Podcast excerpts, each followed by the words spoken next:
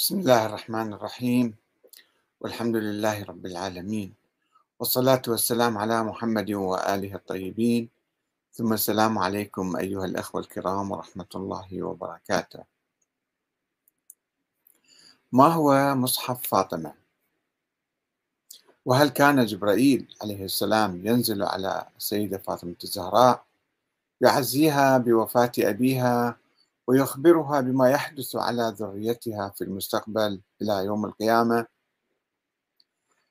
هذا الموضوع مهم جدا لتعزيز الوحدة الإسلامية بين ما يسمى السنة والشيعة وإزالة أسباب الخلاف بين الفريقين.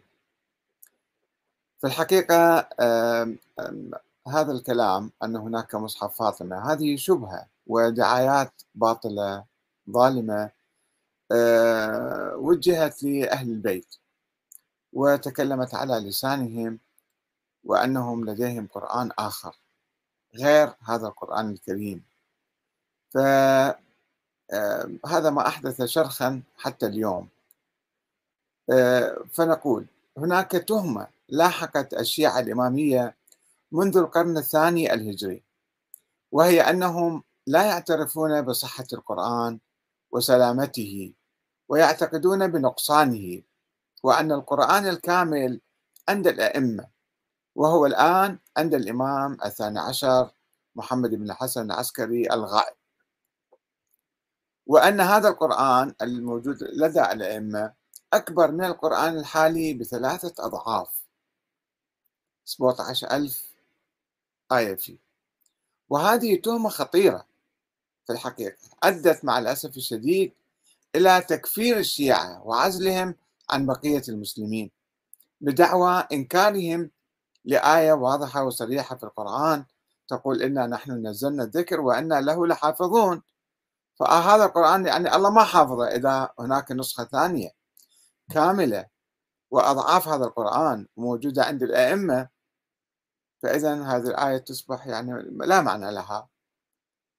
وبالرغم من نفي الشيعة عبر التاريخ لهذه التهمة وقول كبار علمائهم بإيمانهم بسلامة القرآن من التحريف سواء الزيادة أو النقصان إلا أن خصومهم لا يزالون يرددون هذه التهمة.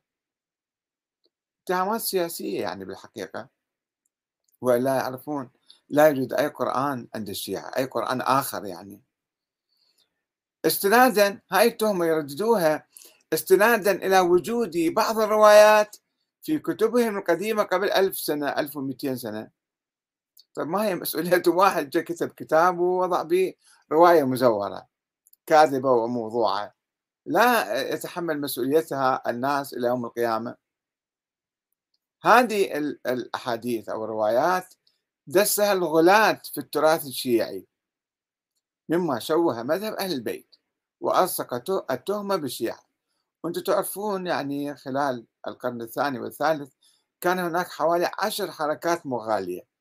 مغالية بشتى صنوف الغلو بالأئمة. قالوا مثلا تنزل عليهم الملائكة. قالوا أن هؤلاء الأئمة أنبياء. قالوا الأئمة آلهة.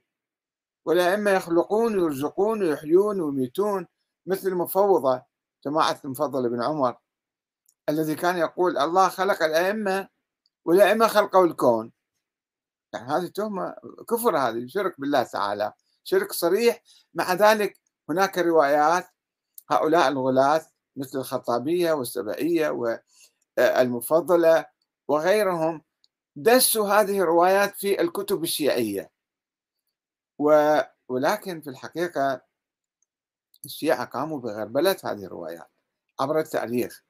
المدرسة الأصولية خصوصا قامت ب لا تقول بصحة كل ما يوجد في الكتب حتى نقول إحنا إحنا مسؤولين عنها وإنما حتى حتى الأخباريين من الشيعة غربلوا كتاب الكافي اللي هو تقريبا يعتبر أصح كتاب من حيث السند يعني.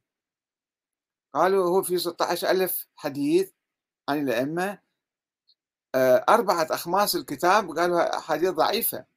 المجلس قال ذلك. في مرآة العقول. وغيره أيضا قال ذلك. وقال لا توجد في كتاب الكافي سوى 2000 حديث صحيح فقط. يعني شوفوا يعني كل الأحاديث مو مقبولة ومو معتمدة ولا نبنى عليها عقيدتنا. وهذا يعني ولكن آه، وفي الحقيقة توجد بعض الروايات في كتاب الكافي وبصائر الدرجات. ولكن ليس كل رواية صحيحة في نظر الشيعة. هاي نقطة مهمة جدا يجب أن يفهمها الآخرون. ولا سيما التي كتبت قبل ولادة الفرقة الاثنى عشرية في القرن الرابع الهجري. الفرقة الاثنى عشرية ولدت على يد الشيخ المفيد في القرن الرابع الهجري. والمدرسة الأصولية الاجتهادية الكشي والنجاشي وابن الغضائري والطوسي هذول بدأوا ينقحون الروايات وسووا أسسوا علم الرجال. علم الرجال يعني مو كل رواية نقبلها. مو كل راوي صحيح وصادق وإحنا نثق فيه وبيناتنا وبين الأئمة مئات السنين مثلا. كيف نصدق بهذه الروايات؟ ولكن مع الأسف الشديد لا يزال بعض الأخباريين الشيعة والجهلة والمغرضين مثل الخطباء اللي يسألون على المنابر شو ما يقرون قدامهم يقروا على المنابر.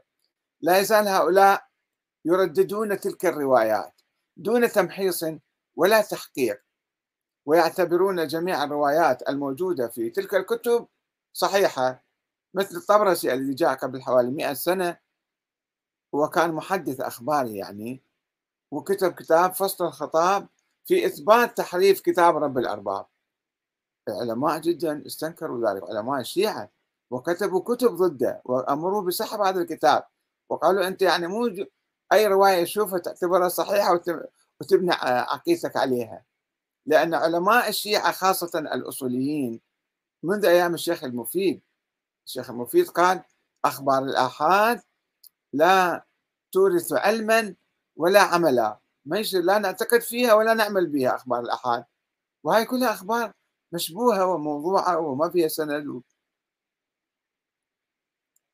ومن تلك الروايات اللي موجودة اللي يرددوها الأخباريون ما يوجد في التراث الشيعي المنسوب للإمامين الباقر والصادق. ينسبوه قال الباقر قال الصادق. الله أعلم إحنا ما شايفين لا الباقر ولا الصادق. فكيف يمكن نصدق بكل ما ينسب إليهما؟ توجد عدة روايات تتحدث مرة عن شيء اسمه كتاب علي ومرة أخرى عن مصحف فاطمة. وما نعرف هل هما كتابان أو كتاب واحد أو أصلا ما موجود الكتاب كله كذب في كذب وهم في وهم. ولكن بعض الأحاديث تتحدث عنها كتاب علي ومصحف فاطمة. وبعض تلك الروايات التي يرويها الكليني في الكافي عن الإمام الصادق تقول أن مصحف فاطمة يوازي ثلاثة أضعاف القرآن الذي بين أيدي المسلمين وأنه يحتوي على ستة عشر ألف آية. ويقول الإمام والله لا يوجد منها في مصحفكم هذا حرف واحد يعني هذا كلام صريح بأنه في زيادة على القرآن. أو يقول مصحف فيه مثل قرآنكم هذا ثلاث مرات. والله ما فيه من قرآنكم حرف واحد. هذا الكافي جزء واحد صفحة 238 في الروضة. يروي هذا الرواية. لكن هذه الرواية مو مقبولة عند الشيعة. وأنه كان يختلف عن المصحف المعروف في بعض الآيات. يعني أكيد هذا يعني من القرآن هل القرآن الكبير الواسع؟ هذا كما يقول هو الكليني في الكافي الروضة صفحة 49 هذه الروايات مرفوضة عند الشيعة ولكنها موجودة بالكافي. ولكن توجد روايات أخرى عن الإمام الصادق. تنفي أن يكون مصحف فاطمة يحتوي على قرآن. لا لا مو قرآن. وإنما هو هاي نصمة وإنما هو شيء أملاه الله وأوحى إليها. هنا صورة غامضة. أملاه الله كيف؟ متى؟ أين؟ على من؟ وأوحى إليه. وما فيه آية من كتاب الله. هذا ما في آية من كتاب الله. كما يقول الصفار محمد بن فروخ الصفار من علماء قوم في القرن الثالث الهجري في كتابه بصائر الدرجات. صفحة 171 و 172 حديث رقم ثلاثة. وفي بعض الروايات الأخرى التي يرويها الصفار يؤكد الإمام الصادق أن عندنا مصحف فاطمة. أما والله ما في حرف من القرآن ما في حرف من ما له علاقة بالقرآن أصلا. هذا في كتاب بصائر الدرجات صفحة 181 حديث رقم 33 وأيضا يقول في رواية عن الكلين يرويها نفس الشيء يعني هذا يقول إن عندي مصحف فاطمة. وما أزعم أن فيه قرآنا. وفيه ما يحتاج الناس إلينا ولا نحتاج إلى أحد. حتى أن فيه الجلدة ونصف الجلدة وثلث الجلدة وربع الجلدة وأرش الخدش قضايا يعني حقوقية وقانونية. هذا في كتاب الكافي جزء واحد صفحة 240 حديث رقم ثلاثة. وأيضا يضيف الإمام الصادق في حديث آخر يقول وقد خلفت فاطمة مصحفا. ما هو قرآن؟ مو قرآن مصحف كتاب يعني. ذيك الأيام حتى على القرآن ما كان يسموه مصحف. كتاب يعني كتاب. ولكنه كلام يضيف هذا الحديث أيضا يقول ولكنه كلام من كلام الله. أنزل عليها. إملاء رسول الله وخط علي. يعني كيف أنزل عليها؟ وإملاء رسول الله وخط علي. الإمام علي كان يكتب والنبي كان يتحدث يعني نزل الوحي على النبي. ولكن لماذا يقول أنزل عليها؟ يمكن يقصد حولها أو لها أو شيء من القبيل. هذا أيضا بصائر الدرجات صفحة 175 حديث 14 ويشرح هذا أكثر. من ذلك يقول وإن مصحف فاطمة كان يحتوي على مسائل فقهية حول الزكاة. هذا في نفس بصائر الدرجات نفس المصدر. حديث رقم 11 و 171 صفحة 171 حديث رقم 2 شوف الروايات متناقضة مو دقيقة واضحة وصريحة. وكما يلاحظ فإن الصفار يروي روايتين مختلفتين حيث يقول في إحداهما إنما هو شيء أملاه الله وأوحى إليها ويقول في الرواية الثانية إملاء رسول الله وخط علي. وهذه الرواية الثانية تتفق مع رواية الكليني أنه إملاء رسول الله وخط علي. هذه الروايات الموجودة في المصادر القديمة حول ما يسمى بمصحف فاطمة. ولكن الكليني في الحقيقة يروي عدة روايات أخرى تشرح هذا هذا الموضوع. فيقول مثلا عدة من أصحابنا عن أحمد بن محمد عن عمر بن عبد العزيز عن حماد بن عثمان. قال سمعت أبا عبد الله عليه السلام يعني الإمام الصادق يقول تظهر الزنادقة في سنة 28 ومائة 128 وذلك أني نظرت في مصحف فاطمة عليه السلام. قال قلت وما مصحف فاطمة؟ هذا الراوي حماد بن عثمان. يقول شنو هذا مصحف فاطمة؟ ما حد شايفه.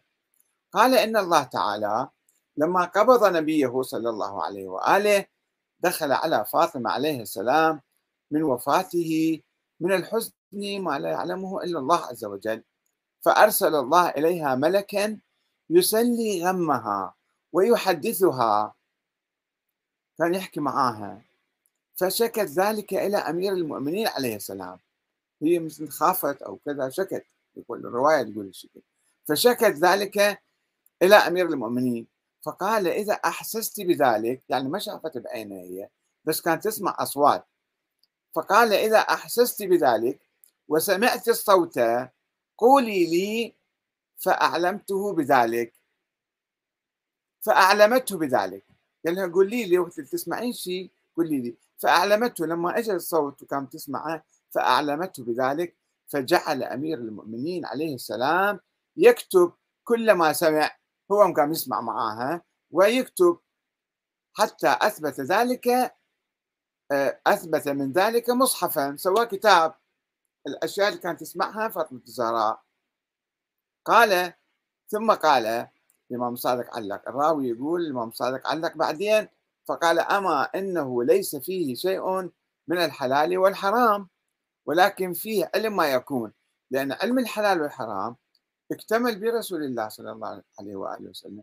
اليوم أكملت لكم دينكم وأتممت عليكم نعمتي ورضيت لكم الإسلام دينا. ما في شيء ينزل وحي بشريعة أو بدين جديد يعني حلال وحرام.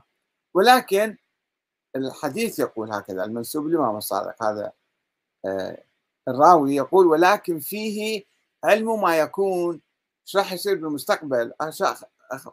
أخبار غيبية يعني. هذا في الكافي جزء واحد صفحة 287 رواية أخرى يرويها. يقول عن محمد بن يحيى عن أحمد بن محمد عن ابن محبوب عن ابن رئاب عن أبي عبيدة قال سأل أبا عبد الله بعض أصحابنا. أصحابنا سألوا أبا عبد الله يعني.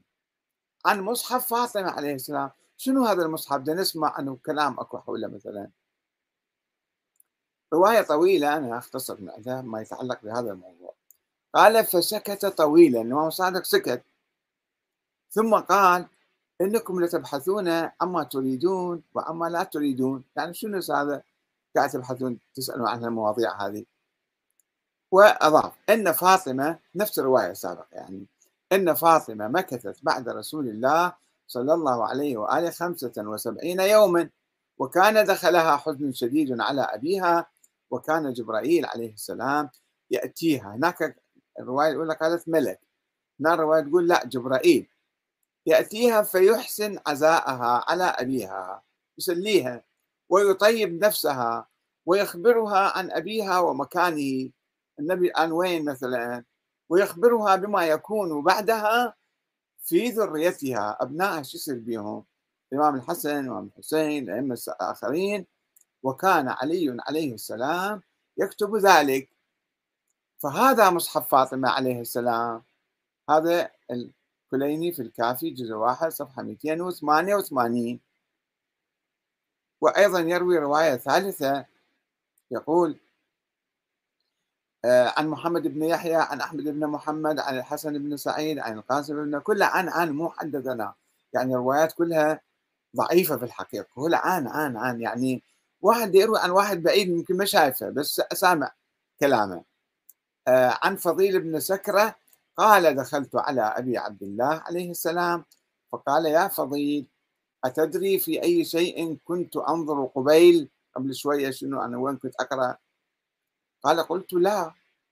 قال كنت أنظر في كتاب فاطمة عليه السلام. ليس من ملك من ملك يملك الأرض إلا وهو مكتوب فيه باسمه واسم أبيه. أسماء الحكام إلى يوم القيامة مكتوبين في هذا الكتاب. أنا كنت أشوف وما وجدت لولد الحسن فيه شيئا لأنه ذيك الأيام في زمان الإمام الصادق أبناء الإمام الحسن لمحمد بن عبد الله ذي النفس الزكية وأخوه إبراهيم وأبنائهم إدريس وكذا كانوا يسعون لمعارضة الدولة ال ال الأموية في البداية ثم الدولة العباسية.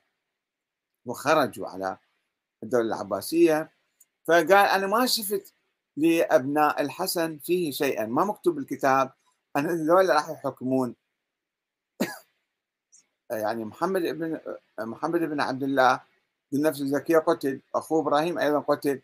بس أخوهم الثالث إدريس آه، عمل دولة في المغرب أدارسة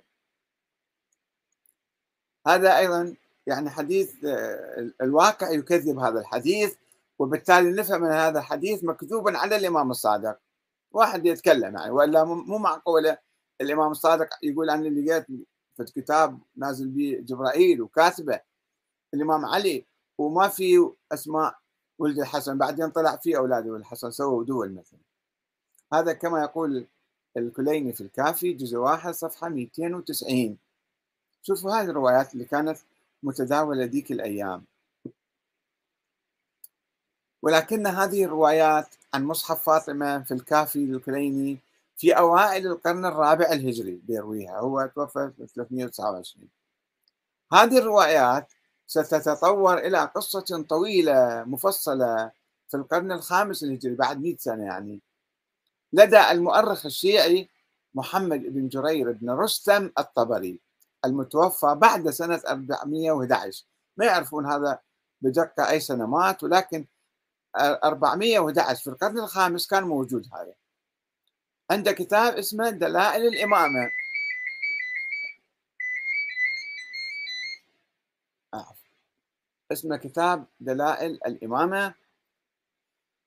آه فيقول يروي فيه قصة مفصلة جدا. يقول عنوان في كتابه حديث رقم 34 في هذا الكتاب. خبر مصحفها صلوات الله عليها. يجيب خبر المصحف. يقول حدثني أبو الحسين محمد بن هارون بن موسى التلعكبري أو تلعكبري قال حدثنا أبي. قال حدثنا أبو علي محمد بن همام. قال حدثنا جعفر بن محمد بن مالك الفزاري. قال حدثنا محمد بن أحمد بن حمدان. قال حدثني هنا شو بي حدثنا حدثنا. روايات مال الكليني كلها تقول شنو؟ عن عن عن عن ما بيها حدثنا. هذه الرواية على أساس مضبوطة جدا. كلها حدثنا بها قال حدثني علي بن سليمان وجعفر بن محمد عن علي بن إصباط عن الحسين بن أبي العلاء. صار بي عن عن عن عن وعلي بن أبي حمزة اللي هذا كان واقف في ما أعترف بإمامة الرضا. عن أبي بصير. ينقل عن أبي بصير. قبل ما نقرأ الرواية خلينا نشوف ذول الأشخاص منو هذول الديرون. خلينا نعرضهم على علم الرجال؟ نكتفي بواحد من عندهم وإذا واحد سقط فيهم فالرواية كلها تسقط. الرواية تقول حدثنا جعفر بن محمد بن مالك الفزاري. روح اسألوا علماء رجال الشيعة. بالقدماء واللاحقين من هو هذا جعفر بن مالك الفزاري؟ ابن محمد بن مالك الفزاري. هذا من أكذب الكذابين. وأشهر الكذابين عند الشيعة عنده قصص طويلة عريضة كلها أساطير. والشيعة يقول علماء رجال الشيعة يقولون هذا الراوي من أكذب الرواة.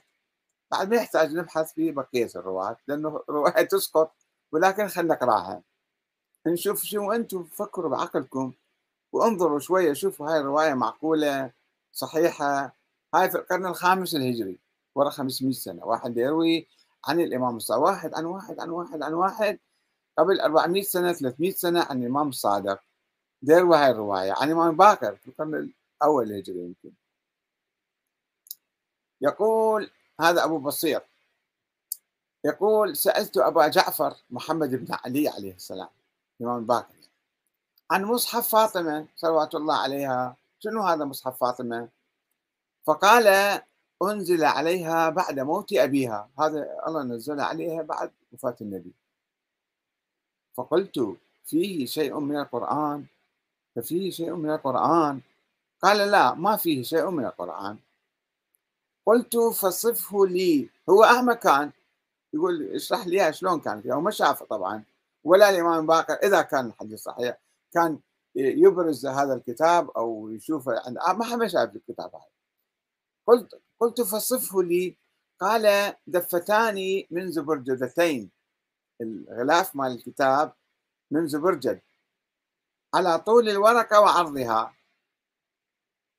قدها تماما حمراوين زبرجدتين حمراوين حمر حلوين كلش يعني. قال قلت له جعلت آه، فداك. صف لي ورقة ورق ماله شلون هذا الكتاب اللي نازل من السماء؟ قال ورقه من در أبيض. قيل له كن فكان الله قال له صير در ورق صار ورق من در أبيض. يعني بلا تشبيه يعني مثل iPad يعني شلون أبيض وبنور هيك يعني. آه وأكو حديث آخر أنه نزل عليه أسماء الأئمة 12 بمثل iPad يعني أنه آه أسماء الأئمة واحد واحد مكتوبين فيها. وحديث بحثناه في حلقات آه سابقة بصورة مفصلة وحديث أيضا موضوع في القرن الخامس الهجري أو الرابع الهجري لما أنشأوا الفرقة الاثنى عشرية ألفوا الاحاديث قال قلت جعلت فداك فما فيه هسه شنو هذا؟ افتهمنا الغلاف ماله هالشكل والورق ماله هالشكل شنو أكو بهذا الكتاب؟ اسمعوا الآن. قال فيه خبر ما كان من أول يوم الله خلق الدنيا إلى الآن. وخبر ما يكون إلى يوم القيامة. وفيه خبر سماء سماء. وعدد وعدد ما في سماء سماء من الملائكة. إيش قد أكو ملائكة بالسماوات؟ كلها مكتوب أرقامهم. وغير ذلك شنو أكو بعد بالدنيا بالمجرات بالسماوات؟ كله مكتوب هذا الكتاب. وعدد كل آه وعدد آه كل من خلق الله مرسلا وغير مرسل. الله شنو خالق ناس؟ هم اسمائهم مكتوبة هنا واسمائهم وأسماء الذين أرسلوا إليهم. وأسماء من كذب ومن أجاب منهم. ما مكتوب. كل الأحزاب والفرق مكتوبة. وفيه أسماء جميع من خلق الله من المؤمنين والكافرين من الأولين والآخرين. وأسماء البلدان. وصفة كل بلد في شرق الأرض وغربها. وعدد ما فيها من المؤمنين وعدد ما فيها من الكافرين. وصفة كل من كذب وصفة القرون الأولى وقصصهم ومن ولي من الطواغيت الحكام ما مكتوبين اسمائهم ومدة ملكهم وعددهم كم سنة يحكمون شو وقت يسوون انقلاب الصراعات الداخلية بيناتهم كلها مكتوبة. وفيه أسماء الأئمة وصفتهم. على الرواية الأخرى 12 واحد. وما يملك واحدا واحدا. شنو يملكون ذولا؟ أما مكتوبة أسمائهم وفيه صفة كراتهم. عندما يرجعون هم شو يسوون؟ وفيه صفة جميع من تردد في الأدوار من الأولين والآخرين. قال قلت جعلت فداك. وكم الأدوار؟ قال خمسون ألف عام دورة حياتية. خمسين ألف سنة كلها اسماء يمر واحد اسمه مكتوب هناك. وهي سبعة أدوار وفيه أسماء جميع من خلق الله من الأولين والآخرين وآجالهم وصفة أهل الجنة. وعدد من يدخلها كم واحد راح يدخل الجنة؟ هم مكتوب هناك. وعدد من يدخل النار وأسماء هؤلاء وأسماء هؤلاء كلها أسماء مسجلة.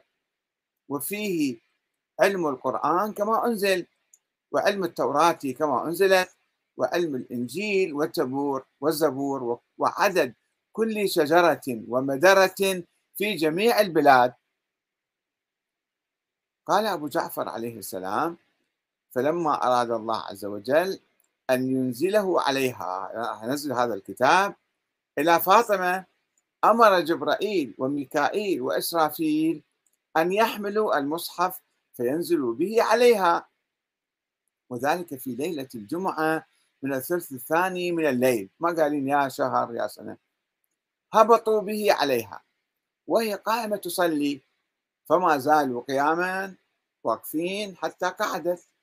فلما فرغت من صلاتها سلموا عليها وقالوا لها السلام الله يعني يقرئك السلام.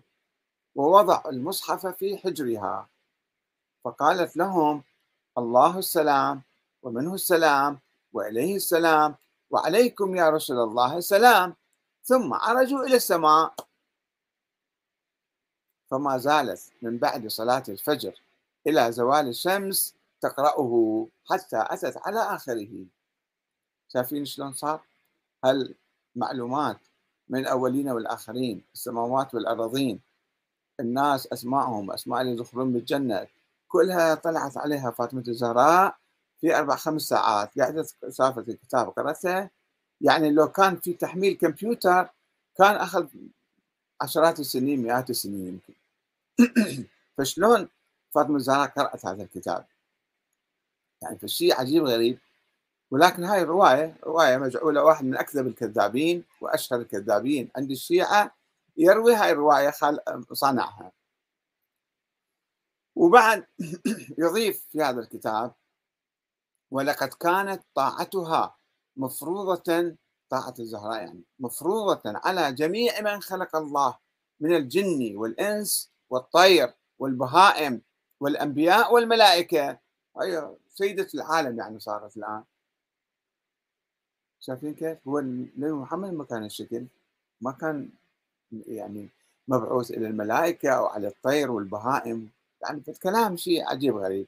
فقلت جعلت فداك. هذا أبو بصير ده يسأل يقول فقلت جعلت فداك فلما مضت إلى من صار ذلك المصحف؟ هذا وين وين المصحف؟ عندنا الآن. فقال دفعته إلى أمير المؤمنين عليه السلام. قتل أمير المؤمنين. فلما مضى صار إلى الحسن ثم إلى الحسين ثم عند أهله حتى يدفعوه إلى صاحب هذا الأمر. يعني عندي تقول صار عندي حتى يدفعوه إلى واحد آخر. فقلت إن هذا العلم كثير. فقال يا أبا محمد إن هذا الذي وصفته لك لفي ورقتين من أوله. أنا ما قرأت الكتاب كله بس صفحتين. وما وصفت لك بعد ما في الورقة الثالثة ولا تكلمت بحرف منه. فأنت ليش تتعجب بعد أو على أولها الطبري ينقل هاي الرواية في كتاب دلائل الإمامة على معاجز الأئمة. صفحة 104 حديث رقم 34 يعني شوفوا هاي الروايات الموجودة ببصائر الدرجات وبالكافي. وبعدين في كتاب بس العلماء الآخرين بيقولوا ما راوين هالروايات. يعني لا صدوق لا طوسي لا ما راوين الروايات مو موجودة في كتبهم. يعني عندما تبحثون فقط تجدوها في هذه الكتابين. اللي قبل تكون الفرقة الاثنى عشرية. الفرقة الاثنى عشرية مو مسؤول عنهم. وواحد جاي بعدين هماتين محسوب على أساس على الإمامية. واحد يعني كتاب لو تطلعون على كتاب دلائل الإمام يشوفون إيش قد خرافات وأساطير حتى يكون في النظرية منقرضة قديمة يعني. ف أنا ما أعتقد بحاجة إلى واحد يعني يتوقف في هاي الروايات ولكن مع ذلك أنا سجلت بعض النقاط. إذا تلاحظون وأنتم أخذوا قلم ورقة وقلم وسجلوا. روايات الكليني تقول أن مصحف فاطمة هو إملاء رسول الله وخط علي بينما روايات الصفار في كتابه غير الموثق أيضا لأنه في نسختين نسخة صغيرة ونسخة كبيرة. آه، ولا يعرف أيهما الصحيح ومو مسند الكتاب يعني. الروايات اللي في بصائر الدرجات مختلفة حيث تقول إحداهما أملاه الله وأوحى إليها. وتقول الثانية إملاء رسول الله وخط علي كما في الكافي. اثنين القرآن الكريم لم ينزله الله مكتوبا. إنما وحي في قلب النبي والنبي كان يتكلم والصحابة يكتبون وكتبوه في الرقاع وفي الأكتاف وجريد النخل والجلود ورق ما كان عندهم أيضا. بالقوة كان يقولون في الورقة في الشيء على جلد على كذا خشبة حجارة يكتبون عليها. فلماذا ينزل الله كتابا آخر على شخص آخر غير النبي؟ مكتوبا من السماء وفي بشكل يعني أسطوري من در ومن ياقوت وزبرجد وكذا. وهذا الكتاب لم يظهر له أي أثر. يعني شوف الكلام شلون يعني. وفي المعلومات اللي في القرآن في قيم وأخلاق ودعوة لتوحيد الله والوعد بالآخرة بالجنة وبالنار. هذا هو القرآن. ما في حتى نبي محمد الله ما خبر هالأشياء عني لا أسماء الأولين ولا الآخرين. ولا قال له من يدخل الجنة ومن يطب النار. كلام مبين كذب في كذب هذا. يفترون على أئمة أهل البيت. هؤلاء الغلاة والخرافيون. ثلاثة كما قلنا لكم رواية الطبري هذا المؤرخ الشيعي مو ذاك الطبري السني. رواية الطبري غير صحيحة لأنها مروية عن أشهر الكذابين كالفزاري. مروية في أواخر القرن الرابع الهجري أو أوائل القرن الخامس. أربعة على أي حال لنا أحاديث يسموها أخبار آحاد. لا تفيد علما ولا عملا كما يقول الشيخ المفيد. ما يجوز واحد يعتقد فيها. إذا كانت صحيحة مروية للأئمة. خمسة ما فائدة هذا الكتاب إذا كان خاصا خاصا ومخفيا. ولماذا لم ينزل على النبي أي شيء من ذلك؟ ستة رواية الطبري تقول إنه في خبر ما كان وما يكون إلى يوم القيامة وإلى بقية التفاصيل. فكيف قرأت السيدة فاطمة الكتاب من الفجر إلى الزوال للظهر؟ وأتمته كل سبب قرأته بسرعة يعني شلون؟ سبعة لماذا لم يظهر أي أثر لما ورد في ذلك المصحف من علوم؟ ليش؟ الأئمة ما تحدثوا عنها. ما تحدثوا عن من راح يملك من ما يملك؟ ما قالوا. فإذا هم يعرفون كان كتبوا ونشروا وكان صار دليل على صحة إمامتهم مثلا. ثمانية لماذا لم يروي هذا الحديث أي راو شيعي في أي كتاب سابق على الطبري خلال القرون الأربعة السابقة وغير كتب ذولا الصفار والكليني؟ تسعة خبر نزول الملائكة على الزهراء وإخبارها بأحداث المستقبل يتناقض مع ختم الله للنبوة بالنبي محمد صلى الله عليه وآله. وقد قال الله ما كان محمد أبا أحد من رجالكم ولكن رسول الله وخاتم النبيين. وكان الله بكل شيء عليما. الأحزاب آية 40 خاتم النبيين يعني الوحي خلص وهذا مؤكد الإمام علي في نهج البلاغة في حديثه وهو الأحاديث هذه كلها تتناقض مع قول الإمام أيضا مع قول الله تعالى وما كان يقوله الإمام علي الذي قال عند تجهيزه لرسول الله غسله وكفنه وكان يدفنه قال بأبي أنت وأمي يا رسول الله لقد انقطع بموتك ما لم ينقطع بموت غيرك من النبوة والإنباء وأخبار السماء. خلص بعد ما في بعدك ما راح يجينا شيء. فشلون اجوا ملائكة ونزلوا على الزهراء وخبروها وقعدوا وجابوا لنا كتاب وكذا وتعالى شوف الدعاية والإشاعة شلون تصير. إذا واحد عرضها على العقل يعرضها على القرآن عرضها على أحاديث الإمام علي الثابته المتواترة يكتشف كذبها وزيفها. هذا في نهج بلاغه الصفحه 235 من كلام الله عليه السلام قاله وهو يلي غسل رسول الله وتجهيزه. صفحة 355 أيضا. 11 ملاحظة الحادية عشرة. كل الروايات التي تتحدث عن مصحف فاطمة تروى عن الإمامين الباقر والصادق. وإذا صحت الروايات التي تنقل عنهما فإنها تعتبر صحيحة عند من يؤمن بإمامته وعصمته. وأما من لا يؤمن إذا افترضنا البعض يقول لي هاي الرواية صحيحة. صحيحة وين يعني صحيحة؟ مو صحيحة بالواقع ولا صحيحة مع القرآن لا. يقول ما دام وردت عن فلان عن فلان ما خصنا الكذابين والدجالين والغلاة لا نحن نؤمن أن هاي الرواية صحيحة كما يقول بعض الخطباء الآن. أنه هاي الرواية صحيحة خلص ما دام صحيحة فنؤمن بوجود شيء اسمه مصحف فاطمة.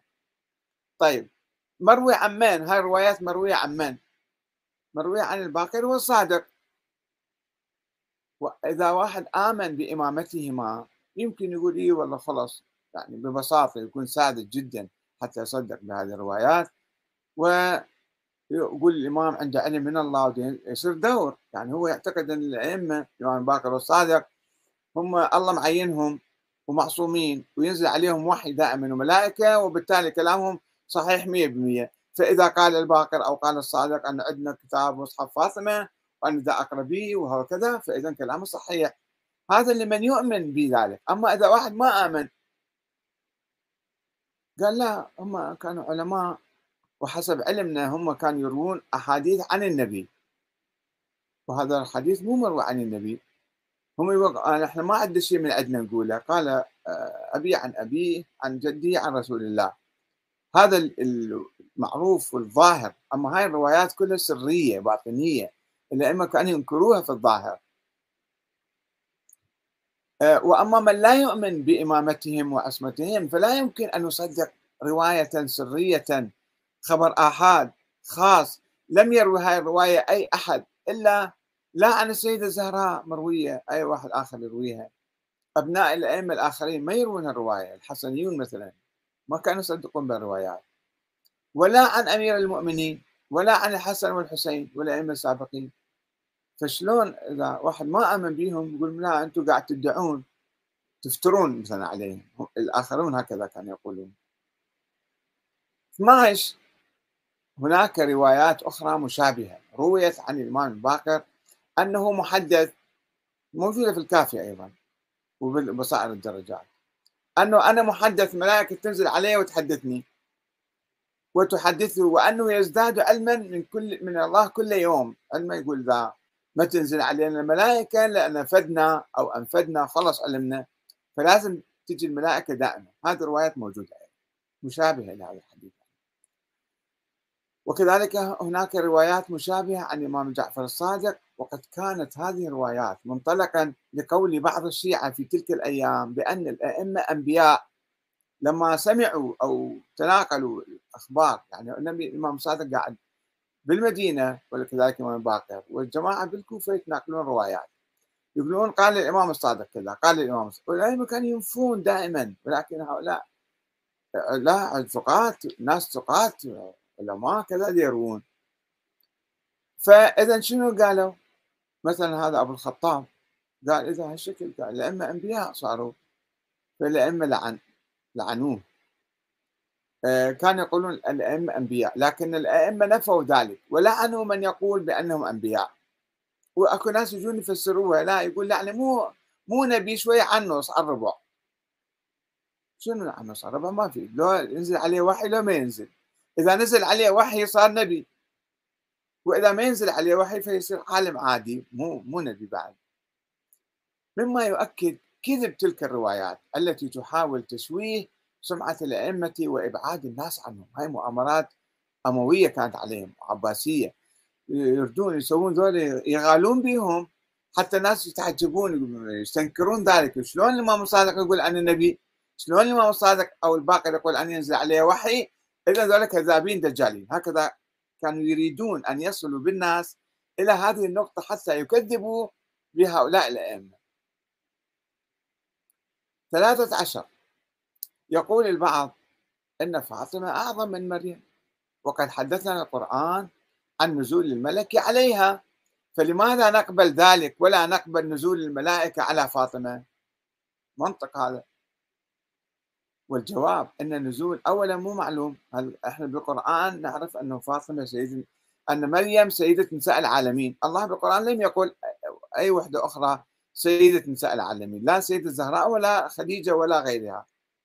فهذا أول الكلام لازم نثبته منين قلنا أنه فلان بناء على الأحاديث ولا على القرآن؟ القرآن لا يقول ذلك. آه، أن نزول وأن نزول الملك على مريم ذكره القرآن الكريم وقد آمنا به لأنه آمنا بالقرآن. وأما حدوث نزول الملائكة على فاطمة أو على بقية الأئمة فهو خبر آحاد مشكوك فيه. ويتعارض مع القرآن الذي أكد ختم النبوة. وقد أمر الإمام الصادق شيعته بعرض الأحاديث على القرآن. قالوا أي حديث تسمعوه مروي عنه ينسبوه أن فإن لم نقله. فاعرضوا الأحاديث على القرآن. فإن طابقت القرآن فخذوا بها وإلا فاضربوا بها عرض الجدار. مما يدل على أن هاي الأحاديث تتحدث عن نزول الملائكة على سيدة الزهراء وعلى الإمام الباكر وعلى الإمام الصادق هاي كلها أحاديث كذب من اختلاق الغلاة الكذابين. نجي بالنهاية نشوف هاي الفكرة اللي روجوها على الأئمة أشاعوها وغالوا بالأئمة حتى يخربوا مشروع الأئمة ويشوهوا سمعتهم. هاي تشبه عقيدة عقيدة هؤلاء الغلاة تشبه آه، عقيدة آه، الأحمدية القاديانية المعروفين اللي قالوا قبل حوالي 200 سنة اجى واحد هذا زعيمهم قال أنا الإمام المهدي وظهرت بالهند كان. الإمام المهدي لازم ينزل عليه وحي ما يصير ما ينزل عليه وحي. فقال الوحي الملائكة تنزل عليه وينزل عليه وحي. قال لهم الله يقول بالقرآن خاتم النبيين النبي محمد خاتم النبيين. قال إيه خاتم النبيين؟ مو قال ما ينزل بوحي بعد. لا. خاتم النبيين في الشريعة. أنا ما جايب شريعة جديدة. وإنما أنا عندي أخبار أخرى تفصيلية أشياء مثلا كذا وكذا. فيلعب بال... بالآيات القرآنية. يحاول أن يجعل نفسه منصبا إلهيا. أنه هذا مرتبط بالسماء. هذا إمام مهدي. ف آه، يأولون آية ختم النبوة. بالقول إن الوحي نازل على إمامهم لم يكن تشريعيا وإنما أخبارا بالغيب. فإحنا الآن شوفوا الآن المسلمين كلهم وعلى رأسهم الشيعة يستنكرون القاديانية ويرفضون كلامهم والمؤتمر الإسلامي مرة كفرهم قالوا أصلا خارجين من الإسلام لأنه يدعون أشياء عجيبة غريبة فتفتح باب أمام أي واحد يجي يقول والله عندي ينزل عليه وحي. فلماذا نرفض أقوال الغلاة آه، هؤلاء الأحمدية القاديانية ولا نرفض أقوال الغلاة المنسوبة للإمامين الباقر والصادق كذبا وزورا؟ وراح نصير إذا قبلنا هالكلام من الإمام الباقر أو الإمام الصادق. أو ينزل على الزهراء وحي وملائكة والملائكة تنزل على الباقر والصادق وبقية الأئمة. إيش راح نطلع إحنا؟ صرنا مثل القاديانية. صرنا نكفر نفسنا بنفسنا. إحنا نكفر القاديانية ونمشي على طريقهم. ونقول بقولهم نفس الكلام بالضبط 100% فلازم نتوقف نرفض الأحاديث كلها. الأحاديث كذب في كذب في كذب. أحاديث مدسوسة على أهل البيت ومو صحيحة. من أولها إلى آخرها. الملائكة لم تنزل على أحد. الملائكة تنزل. الله قال تنزل الملائكة فيها والروح بس مو تنزل على شخص معين يجي يقول والله أنا نازل عليه وحي وملائكة تجي تحدثني وأنا محدث. فصرت يعني نبي جديد. فهذا مو كلام صحيح. نرفض إحنا هالروايات وننزه الإمامين محمد الباكر وجعفر الصادق عليهم السلام من هذه الخرافات والأساطير والمقولات التي أضرت الشيعة عبر ألف عام. ألف ألف وأربعمائة عام. يعني هؤلاء قالوا هالكلام دسوا فيها الروايات في الكتب وإحنا حتى الآن كما يقول المثل الآباء يأكلون الحصرم والأبناء يضرسون سنونكم تحتاج إحنا نتأثر ونعاني من هذه الادعاءات الفارغة الباطلة المغالية. ولا بد أن نقف وقفة وأنا أخاطب العلماء الأصوليين المجتهدين. الذين يجب أن يجتهدوا في هذه الروايات يحققوا فيها يعرضوها على القرآن يعرضوها على العقل يعرضوها على الواقع. مو يجب أي رواية آه، يشوفوها يصدقوها. ويقولوا رواية صحيحة خلص بعد ما حد ما يناقش فيها. وبعض الناس يقلدون العلماء الآخرين. التقليد في العقيدة ما يجوز. كل العلماء يقولون الله في القرآن يقول والأئمة كانوا يقولون والعلماء حتى الآن يقولون لا تجوز لا يجوز التقليد في العقيدة. وطبعا لا يجوز التقليد حتى في علم الرجال وحتى في علم الأصول وفي علم الحديث. الإنسان لازم ينظر. إذا هو كان جاهل يجب عليه أن يتعلم. مو يقول أنا جاهل خلاص أقلد الآخرين. لا التقليد لا يجوز هنا. أنا والله هذا هذه الروايات. فلان عالم مثلا كبير مرجع الفلاني الآن في مكتب السيستاني أيضا. ينشرون بعض الأقوال من هذه مركز الأبحاث العقائدية. خلص هذا مرجع بعد أنا أصدق بكلامه. لا ما صدق بكلامه. الله ما قال لك صدق بكل واحد. فيجب أن تجتهد أن تفكر أن تستمع إلى وجهات النظر الأخرى بدون تعصب بدون قدسية بدون تعظيم لهذا المرجع أو ذاك. أنه هذا خلص مرجع كبير كذا أنا أثق به وخلص بعد أنا أخذ ديني من عنده. لا. هذه العقيدة ما يجوز واحد يأخذها بالتقليد الأعمى. يجب عليه الإنسان هو يرجع للقرآن يشوف أكو بالقرآن الكلام هذا موجود في القرآن؟ ما موجود. وما يصير واحد يقيس على مريم نزلت ملائكة فإذا لازم تنزل على زهراء. ماكو قياس القياس باطل. الإمام الصادق كان يقول القياس ليس من ديني القياس وأول من قاس إبليس. فلا بد أن نعمل حقيقة ثورة عقلية ثقافية إسلامية. في تصفية هذا التراث المشبوه والمسوس في تراث الشيعة وأهل البيت. والسلام عليكم ورحمة الله وبركاته.